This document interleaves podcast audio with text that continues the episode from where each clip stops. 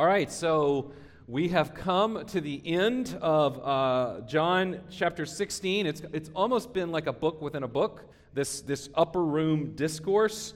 These are Jesus' last words to his disciples.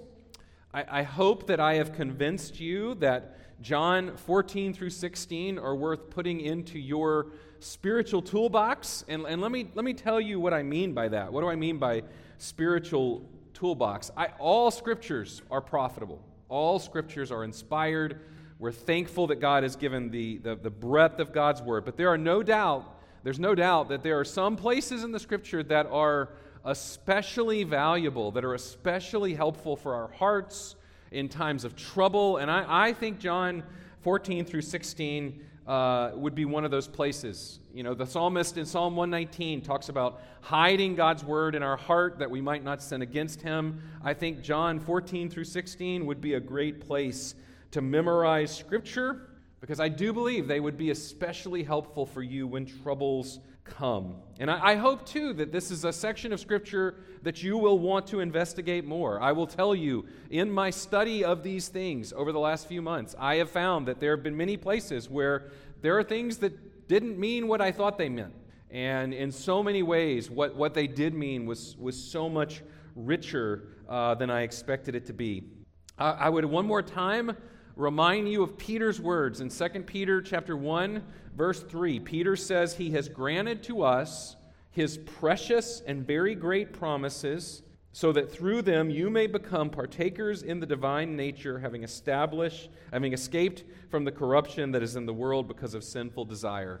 And, and I believe that, that these are a great example of those precious and very great promises. So, if you want to know more about the precious and very great promises that Jesus has given us, I think John 14 through 16 would be a great place, to start. We're going to talk about sustained effort to thinking about things today as opposed to that which is temporary.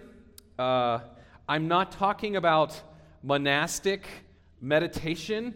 I'm not talking about going holing up in a mountain retreat and just thinking about the Word of God all the time. Uh, in, in, the Old Testament, in Deuteronomy, uh, Moses talks about thinking about these things, speaking of these things as you go. So when I refer to that spiritual toolbox, I'm talking about things that you put in your heart and you think about them and you, you churn them over in your mind. And, and sometimes you just have quiet and you let those things uh, let, let the Spirit of God use those things in your heart. So we'll talk about that a little bit more as we go along this morning. Before we jump into chapter 16, I just want to remind you a passage over in 1 Corinthians. You don't have to turn there. If you want to just keep your finger in John 16, you can turn over to 1 Corinthians 13 for just a moment. 1 Corinthians 13 is, of course, the, the passage on love, very famous passage. The, the Corinthian church is known for being a mess, and chapter 12 in 1 Corinthians is this explanation of the spiritual gifts. And basically, the, the church in Corinth was doing it wrong. They were preferring gifts that enabled people to, um, to, to kind of build themselves up rather than Christ. Uh, they were investing themselves in the public gifts, in things like tongues and, and, and demonstrations of, of other attention getting things, quick ways to impress people, to draw praise.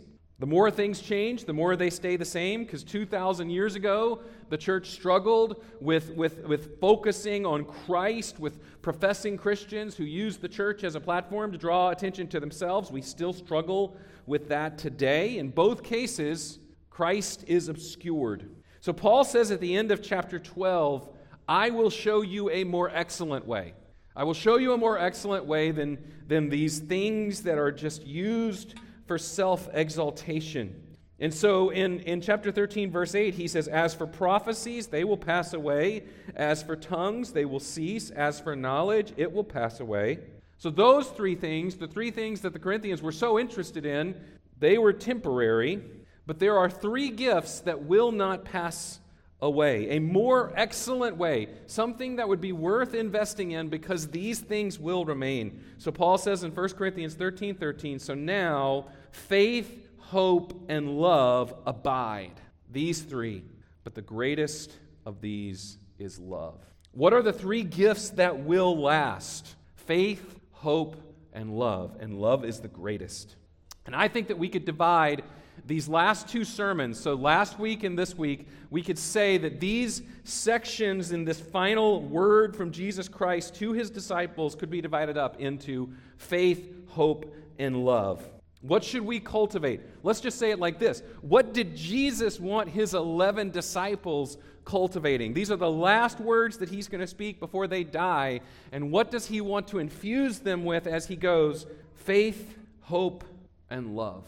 So we live in this world in a constant state of dread. People are afraid, people are depressed, people are anxious, people are sad. Like the Corinthians, people are consumed with selfishness and self glorification. Study after study says we are uh, making ourselves more sad, lonely, and anxious through the internet. Social media forces discontent, it forces us to look at other people and to see what they have and to be jealous. There's a very real possibility of war on the horizon. There are tyrants who hate liberty and they want to destabilize Western democracy. And then the technology that we've invented that was supposed to bring us so much freedom is leading us into bondage because we're tied to our phones, we can't stop streaming, and we always have noise in our ears. And I know that you know about these problems, but our addiction to these things, and these things are fleeting, is making us unhappy. That ding, that notification, that text, that breaking news, that endless loop of shows that you can watch over and over again. And I really do think, going back to this idea of, of sustained thought, we've come to like hate being alone with ourselves. We've come to hate being alone, alone with our thoughts. And it's hard. If you know, I know this. I'll, I know this personally. It is hard to give 10 or 15 minutes of sustained thought to anything without picking up my cell phone, without looking to see. Even if I turn it off, I want to look to see if something else has come. Which brings me back to faith, hope, and love. These things that abide, these things that remain. They transcend the temporary, they transcend the fleeting. Where does Jesus land the plane at the end of chapter 16? Faith, hope, and love. And so, as your pastor this morning, as we close out this section, I want to offer you these three gifts that remain. And I want to proclaim to you the words of Christ. I'm going to read these uh, words to you. We're going to start all the way back where we started last week. I'm not going to repreach uh, the section from last week. I'll, I'll just mention a couple of things. But let me read in John chapter 16, beginning in verse 16, and I'm going to read all the way down to the end of the passage. A little while, and you will see me no longer. And again, a little while, and you will see me. So some of his disciples said to one another, What is this that he says? A little while, and you will not see me, and again a little while, and you will see me. And because I am going to the Father. So they were asking, What does he mean by a little while? We do not know what he is talking about. Jesus knew that they wanted to ask him, and so he said to them, Is this what you are asking yourselves? What I meant by saying, A little while, and you will not see me, and again a little while, and you will see me? Truly, truly, I say to you, you will weep and lament, but the world will rejoice. You will be sorrowful, but your sorrow will be turned into joy. When a woman is giving birth, she has sorrow because her hour has come. But when she has delivered the baby, she no longer remembers the anguish for the joy that a human being has been born into the world. So also you have sorrow now, but I will see you again, and your hearts will rejoice, and no one will take your joy from you. In that day you will ask nothing of me. Truly, truly, I say to you, whatever you ask of the Father in my name, he will give it to you. Until now you have asked nothing in my name. Ask, and you will receive, that your joy may be full. I have said these things to you in figures of speech. The hour is coming when I will no longer speak to you in figures of speech, but I will tell you plainly about the Father. In that day you will ask in my name, and I do not say that I will ask the Father on your behalf, for the Father himself loves you, because you have loved me and have believed that I came from God. I came from the Father and have come into the world, and now I am leaving the world and going to the Father. His disciples said, Ah, Now you are speaking plainly and not using figurative speech. Now we know that you know all things and that you do not need anyone to question you. This is why we believe that you came from God. And Jesus answered them, Do you now believe? Behold, the hour is coming, indeed it has come, when you will be scattered, each to his own home, and will leave me alone. Yet I am not alone, for the Father is with me. I have said these things to you that in me you may have peace. In the world you will have tribulation, but take heart, I have overcome the world. All right, so we're going to take faith, hope, and love as hope, love, and faith, because that's the way they fall in the passage. And last week, just to review, we summarized Jesus' words about hope in verses 16 through 24. Jesus knows your questions. Jesus is coming again. Ask and you shall receive. So he has given us what we need to fight hopelessness. When we come to him with our questions, we find hope, answers to avoid confusion. Remember what we said last week? It is, it is terrible to find trouble and then be confused about what Jesus has said. But Jesus has answers. Jesus wants to help us understand. When we come to Jesus with our questions, he has answers to our questions. When we remember his promise, I will see you again, we find meaning in our suffering. He actually says, I love that part of the passage where he says, Your sorrow will be turned into joy. And the greatest example of that in the whole universe is the cross. Something so horrific and so painful and so sad that eventually the Apostle Paul can say, I glory in the cross of Christ. That which was so terrible has become that which is praiseworthy, that is reason for rejoicing. And then finally, when we pray to the Father, we know that we are not helpless because He wants to grant our request. Brothers and sisters, people are investing a lot of time in things that are meaningless. If you're looking forward to the next episode of Boba Fett after seven weeks, you've got nothing. Even the best stories in the world, and I'm not sure Boba Fett is one of them, but even Boba Fett, uh, even the best stories in the world, I keep saying Boba Fett, even the best stories in the world, the writer runs out of ideas, the writer dies, he or she gets millions of dollars and says, I'm done with it. Eventually, it stops. It actually feels like we're running out of good stories. And I think part of the problem with that is that we've attributed so many things to meaninglessness. But Jesus' death and burial and resurrection and ascension assures that there is meaning, not just in this life, but in eternity. The pro- promise of his return and his kingdom assures us that our infinite God has things in store for us forever. Like I said last week, death will not have the final word. In fact, bad things will be made beautiful. So Christ brings meaning, and meaning brings hope. That statement, you will be sorrowful, but your sorrow will be turned into joy, should fill us with anticipation. What is going on right now behind the scenes that we can't see that will cause us to rejoice in our sorrows? I don't know, but I can't wait to find out. Invest your life in that hope that lasts, that hope that remains, because hope remains and so does love. Love remains. In verses 25 through 28, the love that remains gets at that problem of loneliness. People are lonely and they need to be loved. They need to know that they are loved. They need to know that they are loved by someone who will listen and who will stay. There's a clear statement about the Father's love in verse 27, and we'll get there. But Jesus begins in verse 25 by talking about access, direct access to the Father who truly loves his children. He says, I have said these things to you in figure of speech, but the hour is coming when I will no longer speak to you in figures of speech, but will plainly tell you about the Father. In that day you will ask in my name, and I do not say to you that I will ask the Father on your behalf. How many of you have made it to, you don't have to raise your hand. How many of you have made it to Exodus this year? You know, you started well in Genesis, Genesis, January 1st, January, you know, 1st every year is like Genesis big day. You know, everybody, I'm going to read the Bible, you know, and they, they, they head for Genesis. So by now, you've probably made it to Exodus, and uh, you may have already bottomed out, and that's okay.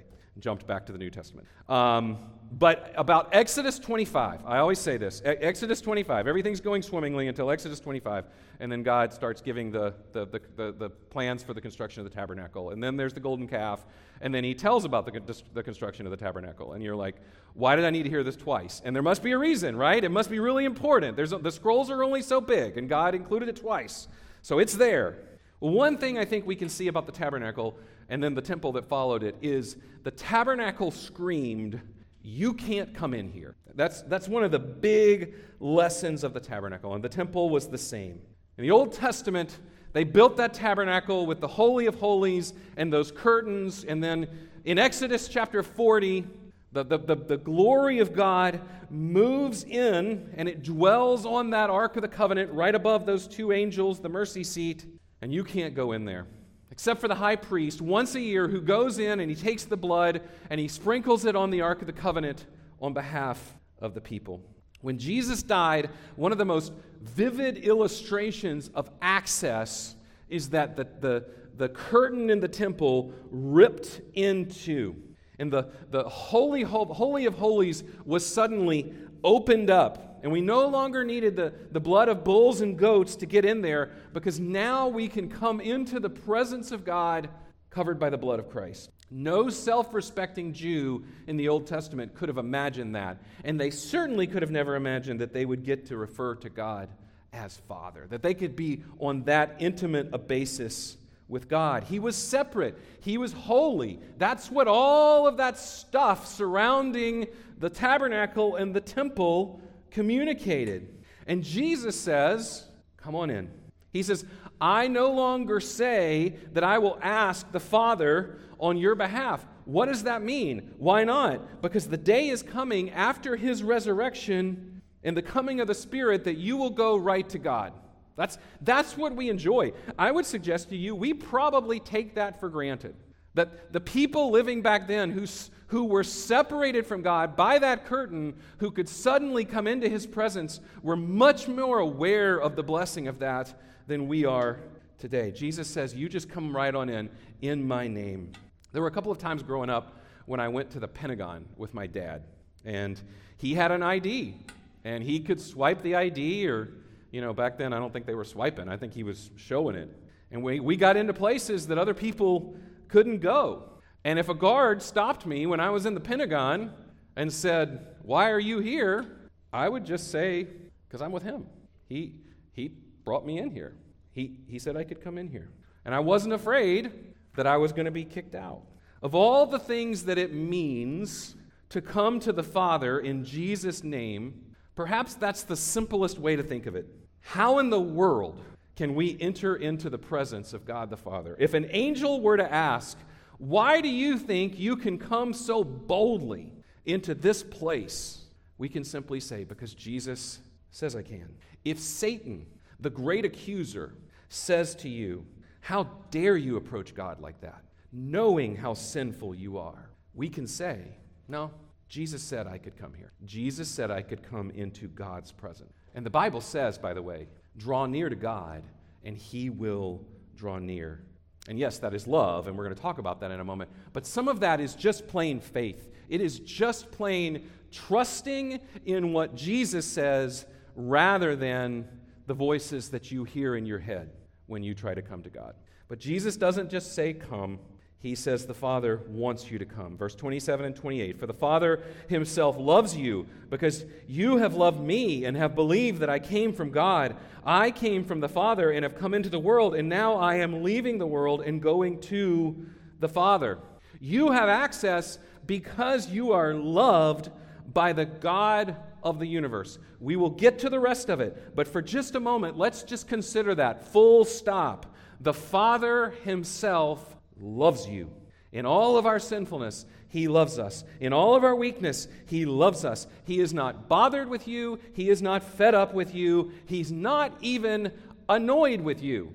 As hard as that is to believe, our Father in heaven loves us. Yes, Jesus is interceding on our behalf. Yes, the Holy Spirit is interceding on our behalf. I read those passages last week. But you can go ahead and come directly to the Father on your own because He loves you and He wants you to come.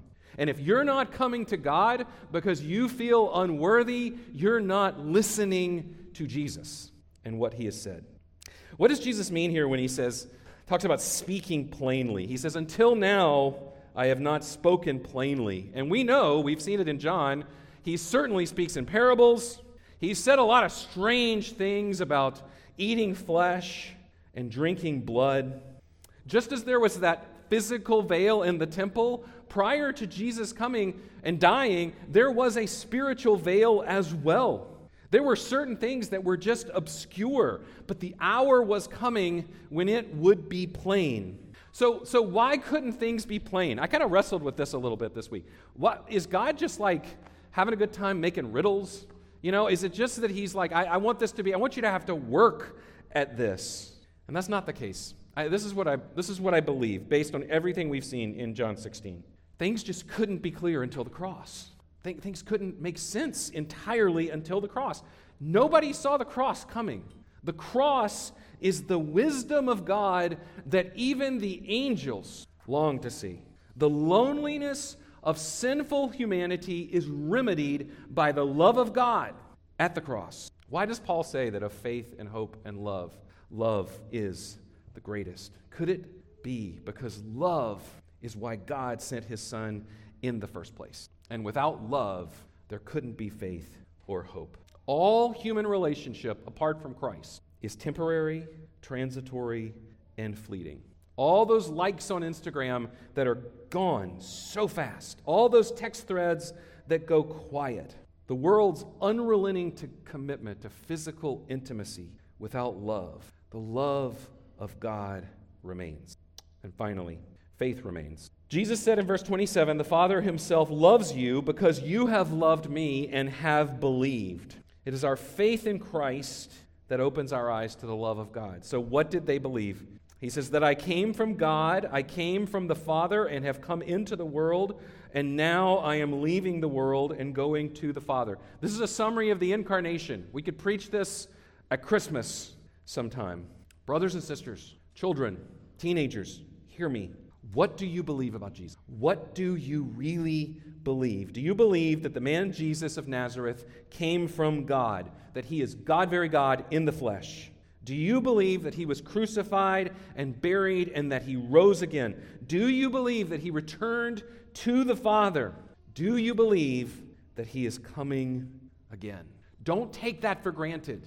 Those are hard things to believe. They are so hard that it takes a supernatural act of God to work in your heart. But if you do believe those things, then you can know that the Father loves you. I always say, Jesus is much more interested in the presence of faith than the quantity of your faith. Without faith, Hebrews said, is it impossible to please God. On the other hand, if you just have faith the size of a mustard seed, you can move mountains. The most important thing is that we have faith. And so here, the disciples declare their faith. They say uh, in verse 29, Ah, now you are speaking plainly.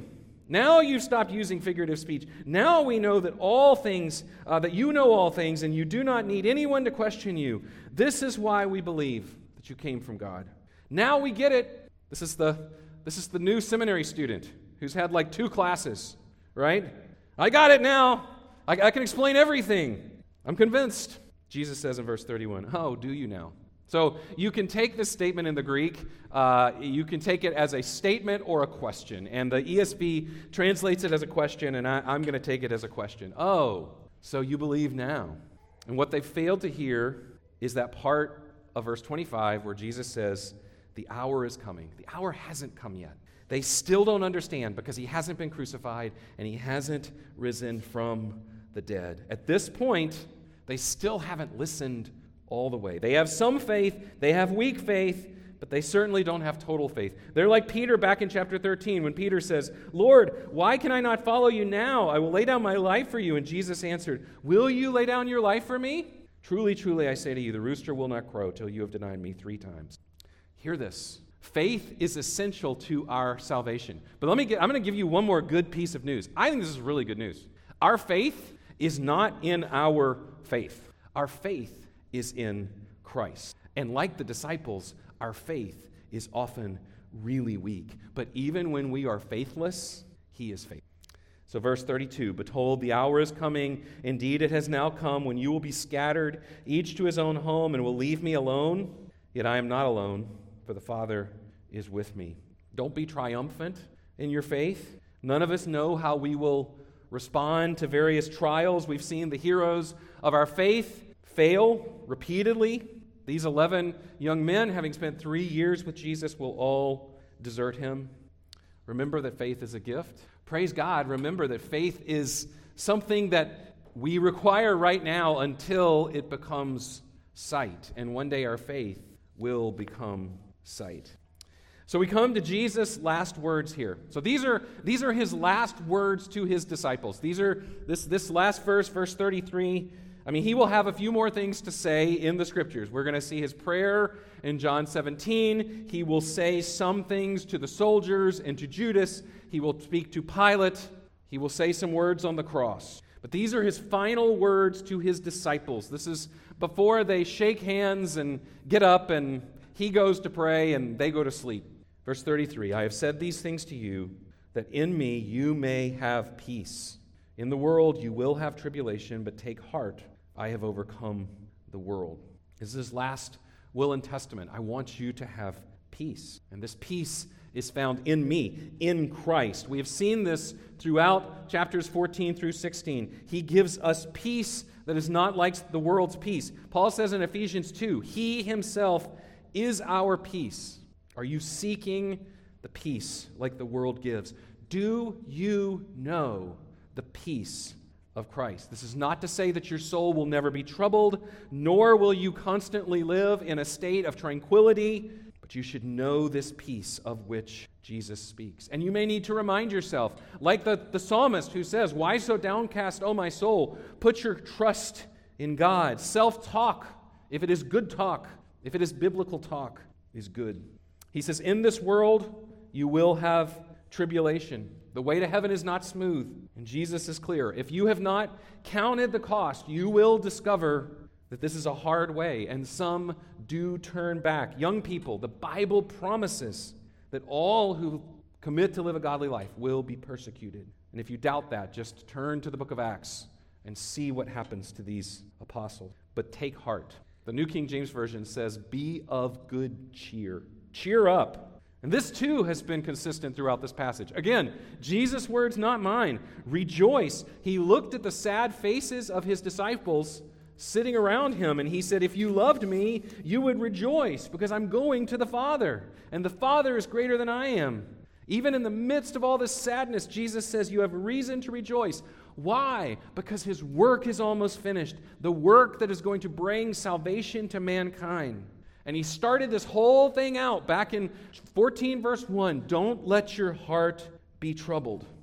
And then he closes with, I have overcome the world.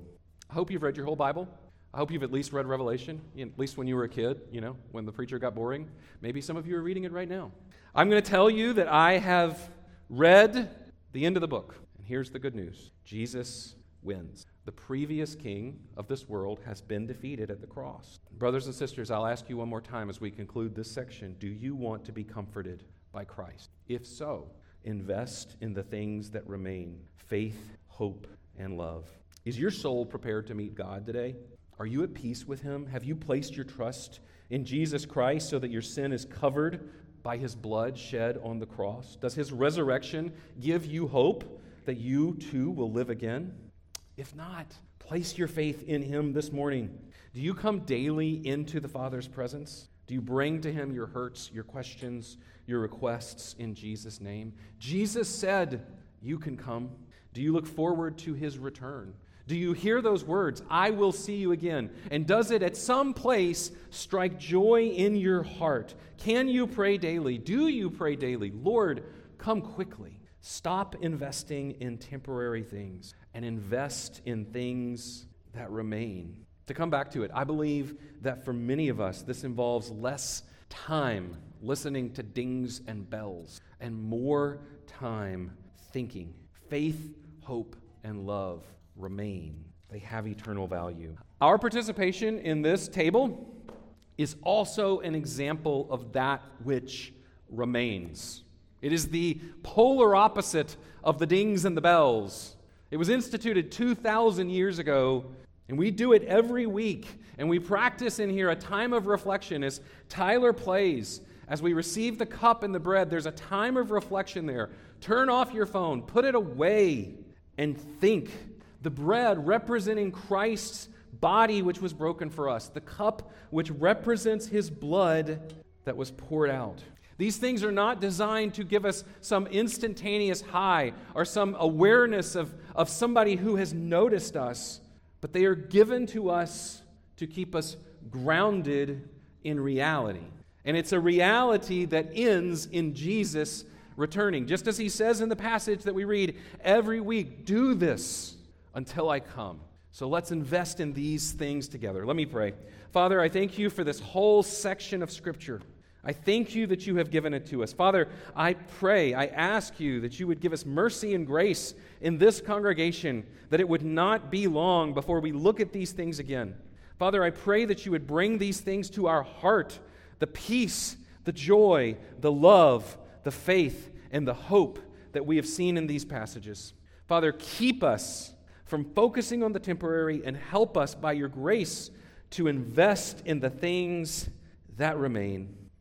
God, we thank you for these things. We ask in Jesus' name. Amen.